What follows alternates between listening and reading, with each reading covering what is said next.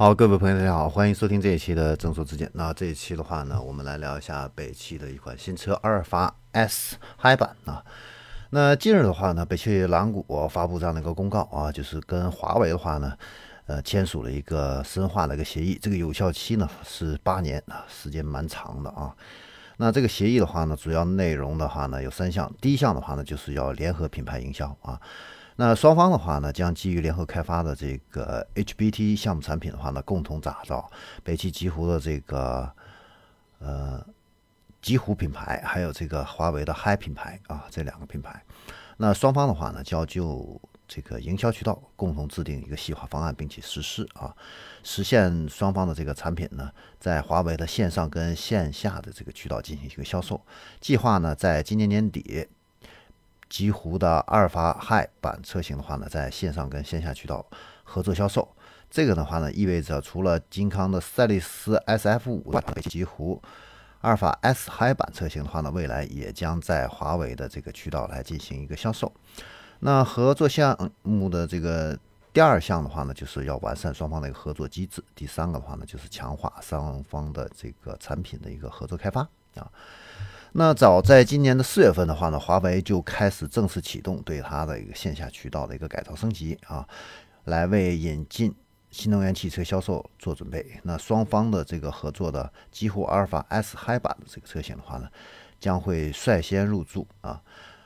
那北汽极狐的这个阿尔法 S Hi 版这个车型的话呢，是在今年上海车展期间正式发布的啊。这款车的一个亮点的话呢，就是它搭载了华为智能汽车解决方案的首款车型啊，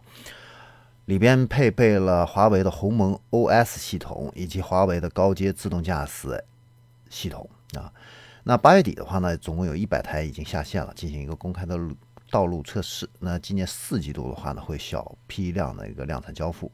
那这款车的一个价格的话呢，也不便宜。基础版的预售价的话呢是三十八万八千九，高阶版的话呢是达到了四十二万九千九啊。那它的这个车身尺寸的话呢是四米九，然后轴距的话呢是达到了两米九啊。然后车身的一个轮毂啊，使用了二十一寸的一个大尺寸的一个轮毂啊。那造型设计的话呢，非常运动啊。那采用了一个贯穿式的一个尾灯、熏黑的运动的轮毂以及隐藏式的车门把手，外形非常时尚啊。然后前脸的话呢，是中间是有一个 X 射键哈，从这个中央放射出来啊，辨识度非常高啊。那它搭载的这个鸿蒙的 OS 这个系统的话呢，是华为自主研发的，可以实现多达二十三个应用生态啊，支持这个畅联通话，用手势来进行一个拍照。然后车里边呢和这个家智能家居进行一个互联互通啊无缝流转，以及一碰传这样的一些功能啊。那在舒适性这一块的话呢，它也是采用了一个简约的一个双联屏这样的一个设计啊，有点类似以前奔驰的这个 S 级的那种设计啊。然后座椅的材质也是大量的软质包裹啊，舒适性这一块的话那是没得说。那在性能这一块的话呢，它是采用了一个永磁同步电机，最大扭矩是是达到了六百五十五牛米，最大功率的话呢是四百四十四百七十三千瓦，百公里加速性能非常棒啊，是三点五秒。续航这一块的话呢，也是没得说，可以达到七百零八公里，基本上能够解决我们的一个里程焦虑啊。然后这款车的。自动驾驶这一块是一大亮点啊！它是国内啊，甚至是全球第一款搭载三颗激光雷达的这样的一个量产车。我们都知道，小鹏的这个 P5 的话呢，它是第一款搭载激这个激光雷达的这个量产车啊。但是阿尔法这个 S 它是有三颗激光雷达啊，它具备华为最高阶的自动驾驶水平啊，也是城市通勤。智能驾驶的这样的一个量产车啊，给客户缔造了一个全天候、全场景的这样的一个自动驾驶体验。这一块的话呢，它是走在竞品的前面的啊。那它在这个车头前包围底部总共是有三个激光雷达，然后在前挡风玻璃顶部有一个摄像头。那后视镜啊，还有车尾的话呢，以及翼子板后边的话呢，都有摄像头来捕捉车辆周围的一个信息，识别车道线。这个激光雷达的话呢，它是通过向四周发射激光束，通过反射回来的这个激光信号啊，来计算距离。那激光雷达的话呢，总共是有三种，有固态的、混合固态和机械式的。华为使用的是这个混合固态雷达啊。那目前的话呢，它的这个体积已经做的非常小巧啊，不需要在这个车顶上呢顶一堆设备，而且呢，位于这个侧向的这个激光雷达的话呢。还设计了这个保护测试啊，来具备这个实际装车的这样的一个能力。那它的这个地图啊，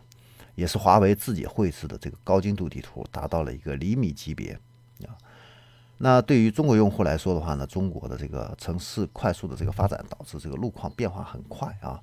当这个地图信息跟实际道路发生偏差的时候啊。华为会通过大量的驾驶员在这个地方的一个驾驶数据啊，来不断的更新地图测量数据，来升级它的这个自动驾驶策略啊。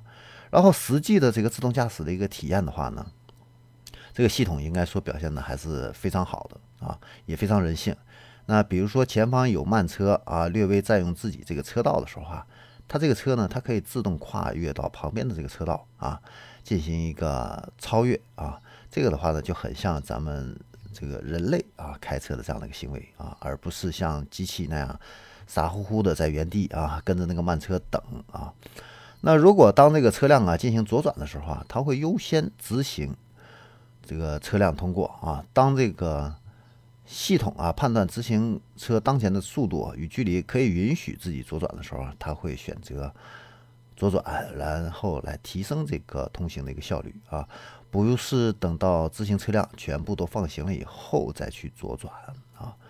如果有这个车辆呢，快速插入到你的这个车队里边的时候啊，这个车辆呢，它会迅速的踩下这个刹车啊，来进行一个避让，提升这样的一个安全性啊，不会这个力度过重。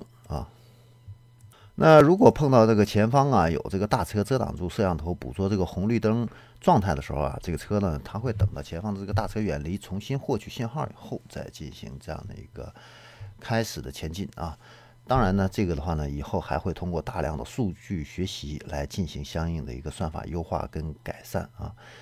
好，以上的话呢，就是关于啊北汽极狐的阿尔法 S Hi 版这款车型呢最新的一些信息啊，供大家来。参考，那我们可以看得到啊，华为的话呢，现在也是在加紧跟各大主机厂这样的一个合作的一个速度啊，同时呢，也在积极的拓展自己的线上跟线下的这个销售渠道，来来帮助主机厂来进行车辆的一个销售啊，可以预见得到啊，这个其实一方面呢，也是在呃，能够在未来呢，能够。很好的去应对苹果汽车这样的一个到来啊，我们可以预见得到，苹果汽车的话呢，将会在二零二四年左右进行一个量产。那前一段时间的话呢，不管是跟丰田还是现代这样的一个造车的一个谈判啊，据说是啊有消息放出来说是谈崩了啊。那苹果呢，还是决定自己来造这个车辆啊。那苹果造完车以后的话呢，肯定是在苹果自己的这样的一个线下。渠道来进行相应的一个销售。那华为的话呢，比苹果先走一步的话呢，就抢占了这样的一个先机啊。而且呢，当这个华为啊，如果这个主机厂这样的一个销售啊，能够达到一个一定的这样的一个量的话呢，这个华为的话呢，可以在线上跟线下的一个渠道。来销售多个主机厂这样的一个产品啊，但是如果主机厂的这样的一个产品啊都没有达到这个呃华为期望的这样的一个销量的一个水平的话呢，华为其实它也是可以随时启动自己的这样的一个啊造车这样的一个计划啊，来进行这样的一个车辆的一个新车推出，来跟苹果进行相应的一个抗衡啊。好，以上是关于几乎。这个阿尔法 S 啊，这款车的话呢，给大家呢就分析到这里啊，我们下一期再见。